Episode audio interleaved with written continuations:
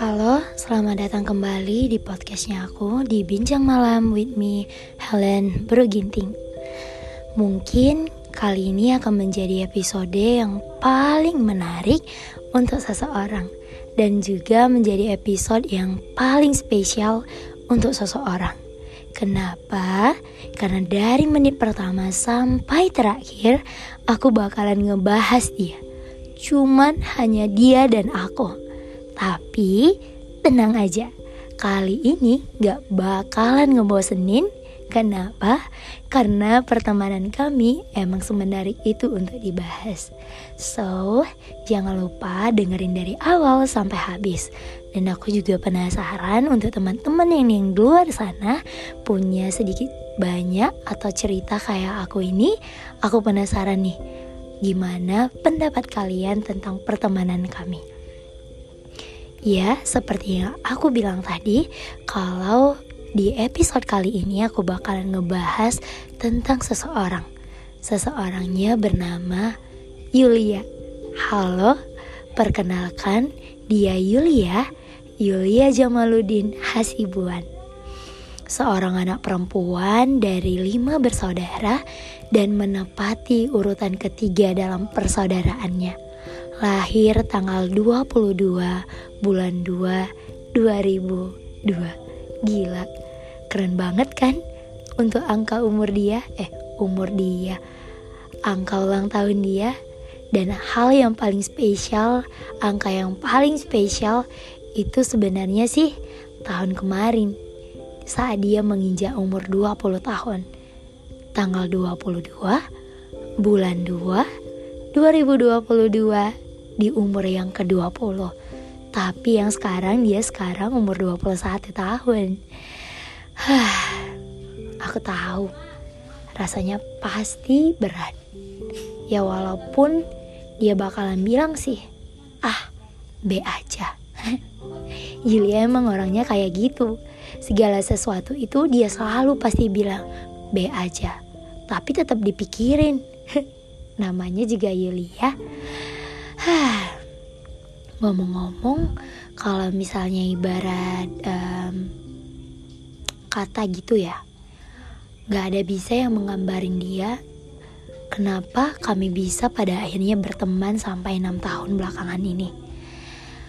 Um, awal pertemuan kami dimulai dari pertengahan tahun 2017 dipertemukan dalam sebuah sekolah ternama di provinsinya kami dipersatukan dalam sebuah atap yang sama yang disebut asrama dan ditambah dieratkan lagi dalam sebuah ruangan kecil yang kalian sebut dengan sebuah kamar.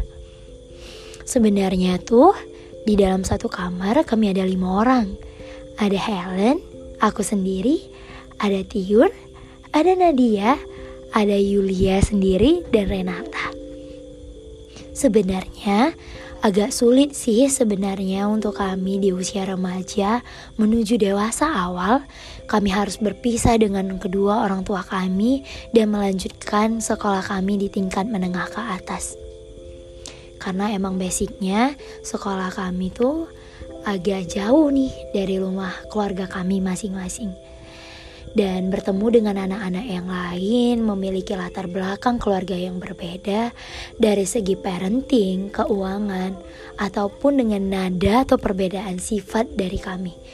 Dan hal itulah yang membuat pertemananku dengan Yulia di awalnya rusak. rusak ya kenapa? Karena nada bicaranya aku tuh sedikit kasar, kayak anak menet banget setiap sesuatu hal yang aku ingin ceritain secara senang maupun sedih, aku terlalu mengekspresikan sesuatu. Yang ujung-ujungnya tuh nada bicara aku kayak cepat, seolah ngebentak, seolah kuat. Jadi tuh kayak orang lain yang dengerin tuh sedikit terganggu, nggak kayak waktu suara aku di podcast ini. Mungkin sedikit uh, ada kali ya, cuman nggak separah yang kemarin-kemarin. Dan sudah bisa ditebak, uh, aku dan Yulia bermusuhan hampir selama tiga bulan. Dan selama tiga bulan aku keluar dari kamar dan aku mencoba mencari suasana baru di kamar orang lain. Tetapi entah kenapa uh, ada beberapa memori yang gak bisa diulang lagi di kamar aku yang pertama dengan kamar orang lain yang membuat hati kecil aku tuh ngerinduin kamar aku yang dulu bersama mereka lima orang tersebut dan membuat aku memberanikan diri meminta maaf kepada Yulia dan mencoba untuk memperbaiki kesalahan aku yang aku buat tepatnya di awal tahun 2018.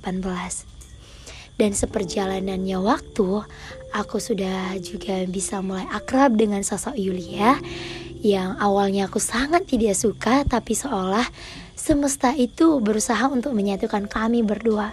Dan fun fact-nya, kami sekamar selama tiga tahun. Alasannya karena kami sudah nyaman dengan yang satu dengan yang lain dan malas berbaur dengan yang lain.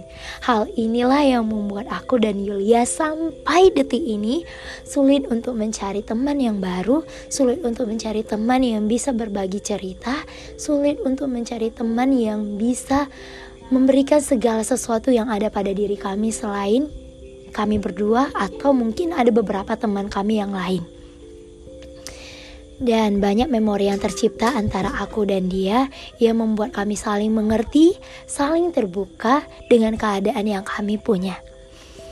Dan ya, itulah sedikit cerita awal pertemuan aku dengan Yulia. Ada banyak hal yang terjadi di antara hubungan kami selama enam tahun belakangan ini dan aku minta maaf kalau misalnya ada suara yang sedikit mengganggu teman-teman semua karena ya basicnya aku pada ada di asrama. Dan ya aku juga udah berusaha untuk melakukan yang terbaik. Um, jadi sampai detik ini kalau misalnya teman-teman bertanya apakah hubungan aku dan Yulia masih baik-baik saja, jawaban aku ya masih baik-baik saja. Tapi kalau misalnya teman-teman bertanya, apakah masih sesering itu berkomunikasi? Jawabannya adalah tidak. Dan aku pun tidak pernah memaksa hal itu terjadi. Kenapa? Karena aku tahu kami berdua punya kesibukan kami masing-masing di perkuliahan kami masing-masing dan punya circle teman baru masing-masing. Tetapi hal itu tidak menghalangi kami untuk uh, bisa cerita, sharing tentang apa yang kami punya, tentang masalah apa yang kami punya saat ini, dan ya, aku bersyukur dengan keberadaan Yulia hingga sampai saat ini. Hal yang paling aku suka dari Yulia itu sebenarnya apa sih? Hal apa yang membuat Yulia ini berbeda dari orang lain? Uh, sebenarnya tuh aku juga nggak tahu. Aku harus uh, mendeskripsikan seorang Yulia itu seperti apa. Tapi satu hal yang harus teman-teman tahu bersama Yulia dengan Yulia, aku nggak perlu jadi Helen yang harus selalu senang. Aku nggak perlu jadi Helen yang setiap ngomong harus senyum. Aku nggak perlu jadi Helen yang harus bisa semua dalam segala bidang hal. Aku nggak perlu jadi Helen yang mencoba untuk terlihat baik-baik saja di depan orang banyak. Aku gak perlu jadi Helen yang berusaha untuk memendam semua ceritaku sendirian. Aku gak perlu jadi Helen yang gak enakan untuk didengerin ceritanya. Karena satu hal yang aku pasti, Yulia mau berat, mau gak suka, mau dia seneng, mau dia lagi ada masalah, Yulia akan selalu menjadi orang yang bisa dengerin Helen. Entah kenapa aku gak pernah segan sama Yulia untuk bisa cerita segala hal yang aku punya gitu. Dan mungkin sedikit hal yang aku gak suka dari Yulia adalah Yulia adalah seseorang yang memendam ceritanya sendirian. Hingga pada satu waktu aku ngerasa menjadi teman yang paling-paling tidak berguna karena ternyata yang menurut aku Yulia adalah teman terdekatnya aku. Aku yang paling tidak tahu tentang kehidupan dia. Dan di saat itu aku ngerasa Apakah aku menjadi Helen yang sedikit egois dalam sebuah pertemanan yang gak mau mendengarkan cerita Yulia?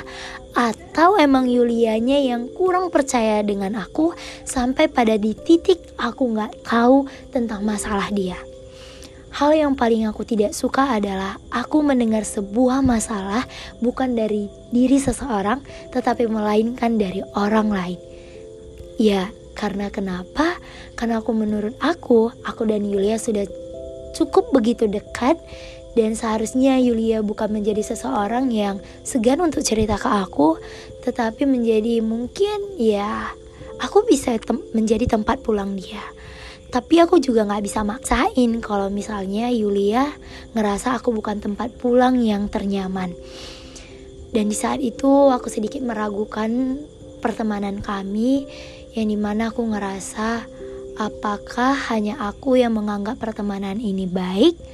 Apakah cuman aku yang menganggap pertemanan ini worth it itu untuk dipertahankan?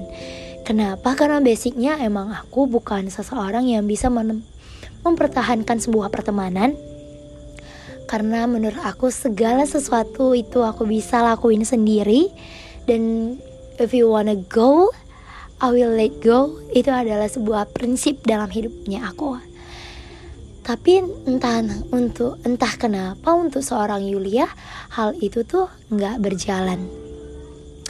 Dan ya seperti yang aku bilang sekarang umur Yulia adalah umur 21 tahun umur 21 tahun yang di mana berbeda dengan Yulia yang aku kenal di saat umur 16 atau 15 tahun aku gak nyangka kalau misalnya aku bakalan ada di kehidupan dia hampir selama enam tahun belakangan ini menjadi seseorang yang tahu hal-hal apa saja yang sudah terjadi dalam kehidupan dia. Banyak hal yang berubah dari Yulia yang umur 16 tahun sampai ada di saat ini umur 21 tahun. I'm so proud of her Entah kenapa aku ngerasa dia adalah seseorang yang bisa bertahan dalam begitu banyak tekanan hidup. Aku ngerasa sedikit malu setiap aku dengerin dia cerita. Kenapa? Karena ternyata aku emang selemah itu. Dan dia emang sekuat itu untuk menahan setiap cerita yang dia punya. Sedikit emosional untuk aku untuk ceritain ini but aku nggak bisa ungkapin kalau emang dia adalah wanita terkuat yang aku kenal dalam pertemanan aku.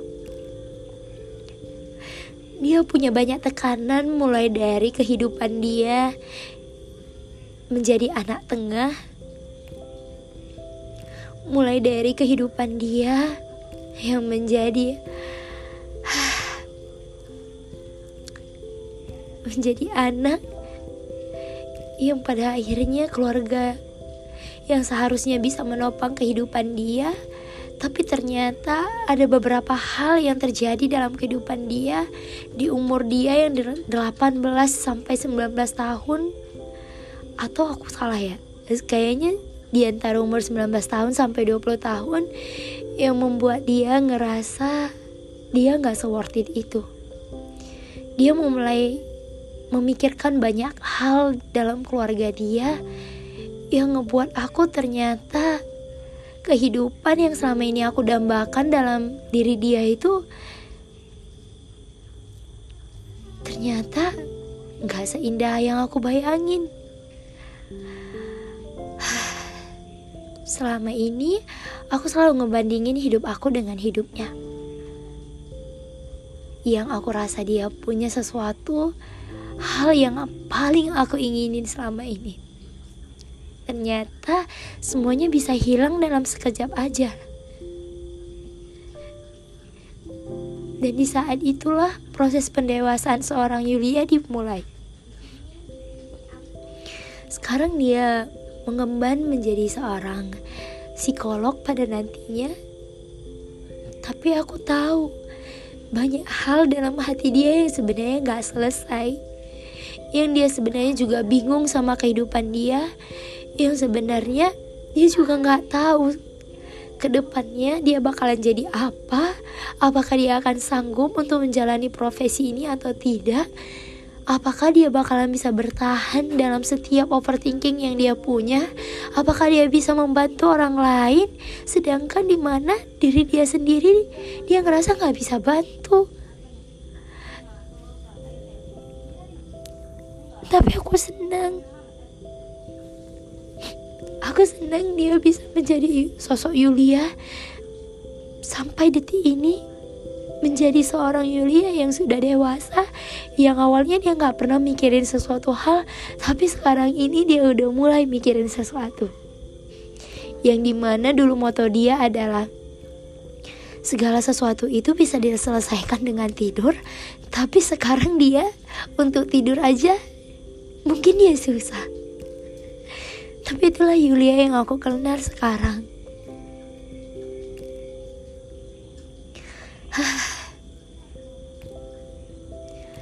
Aku nggak tahu aku bakalan ngebahas apalagi tentang Yulia. Terlalu banyak, terlalu nggak bisa aku ungkapin satu-satu. Ingat gak sih Yul? Di satu malam, di saat kita pulang les, kita nggak punya uang untuk naik becak. Padahal di saat itu hujannya deras banget. Sampai sekolah kita banjir. Banjirnya tuh nggak main nyampe ke lutut. Petir. Petir seolah kayak berantem saling menukar suara anginnya kencang. Sedangkan di saat itu kita jalan dari gerbang belakang sampai ke asrama. Basah kuyup. Sampai sebuah pemikiran dalam hati kita adalah ini adalah harga yang harus kita bayar untuk menjadi seorang wanita yang sukses pada nantinya untuk dapetin cita-cita yang kita inginin. Tapi dengan seperjalanannya waktu cita-cita kita juga nggak dapat. Tapi begitu banyak perjuangan yang udah kita lakuin ternyata menjadi dewasa tak semenyenangkan itu ya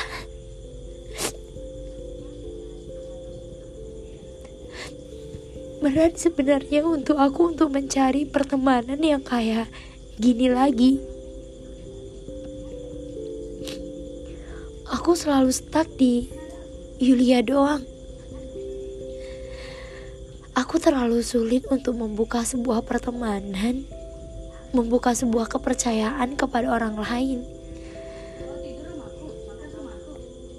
Kadang tuh aku juga ngerasa sedikit toksik dengan teman-teman aku yang lain. Yang udah bersusah payah, yang mencoba untuk selalu menjadi terbaik di sampingnya aku yang selalu bisa berusaha untuk mendengarkan ceritanya aku. Tapi pada akhirnya aku selalu ngerasa cuman Yulia doang yang bisa ngertiin aku. Sedikit pesan untuk Yulia dari hatiku yang paling dalam aku mengucap begitu banyak terima kasih untuk seorang Yulia yang sudah mau menemaniku hampir enam tahun belakangan ini. Ada banyak hal yang udah kita laluin bersama, terutamanya aku yang membentuk seorang Helen seperti saat ini. Terima kasih sudah selalu hadir di saat aku membutuhkan seseorang yang tanpa perlu aku jelasin aku kenapa. Dari sejak pertama kali aku gagal sampai detik ini, cuman Yulia yang tahu seberapa sakitnya, seberapa takutnya aku untuk mencoba hal yang baru, seberapa inginnya aku mengakhiri hidup, seberapa aku gak bersyukurnya dengan apa yang aku punya sekarang. Tapi cuman Yulia yang bisa nerima aku dengan segala kekurangannya aku.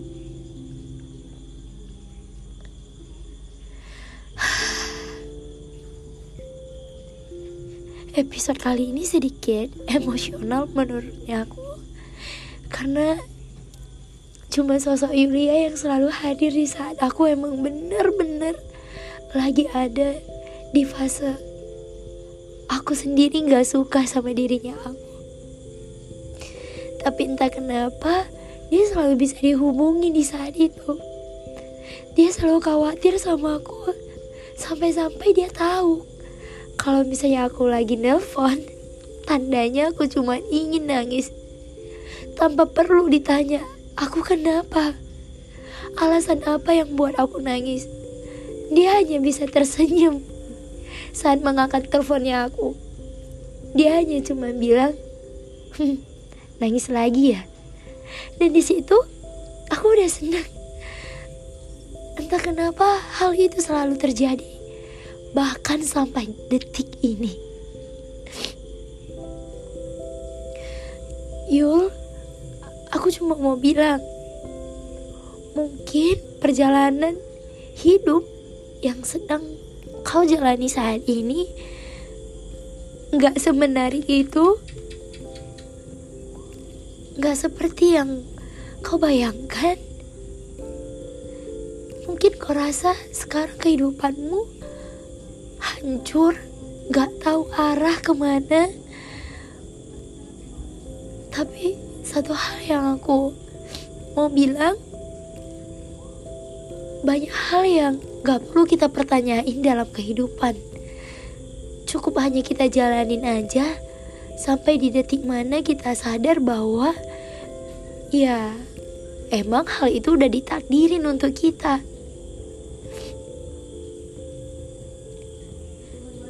Jangan sering sedih-sedih ya Yul. Maaf. Kalau misalnya aku belum bisa jadi teman terbaik yang kau punya. Maaf juga, kalau misalnya kadang kau cerita, aku anggurin, aku gak punya jalan keluar, yang akhirnya kau mendam sendiri. Aku tahu, aku di sini punya banyak teman. Di kamar ini, aku punya banyak orang yang bisa dengerin ceritanya aku. Sedangkan kau di kamar sendirian, memendam semuanya sendirian, nangis sendirian. Dan aku tahu rasanya.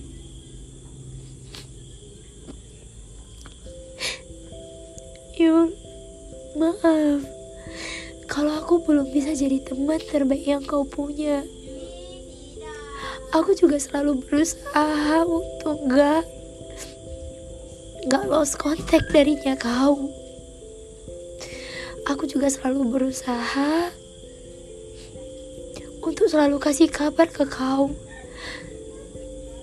Tapi ternyata pertemanan kita bukan hanya sekedar kabar pertemanan kita itu sebenarnya kapan kau butuh aku aku akan selalu ada untuk kau jadi, aku mau bilang, jangan pernah segan-segan untuk datang ke aku. Minta apa pun yang kau mau, selagi aku bisa bantu, aku bakalan bantu. Di umurmu yang 21 tahun sekarang, aku bersyukur Tuhan udah pertemuin kita. Aku bersyukur kau bisa bertahan sampai detik ini. Dan aku harap di umur 21 tahun kau, kau bisa jadi sosok Yuli yang lebih kuat, yang lebih tabah, yang lebih mengerti. Sebenarnya rencana Allah untuk hidup kau itu apa?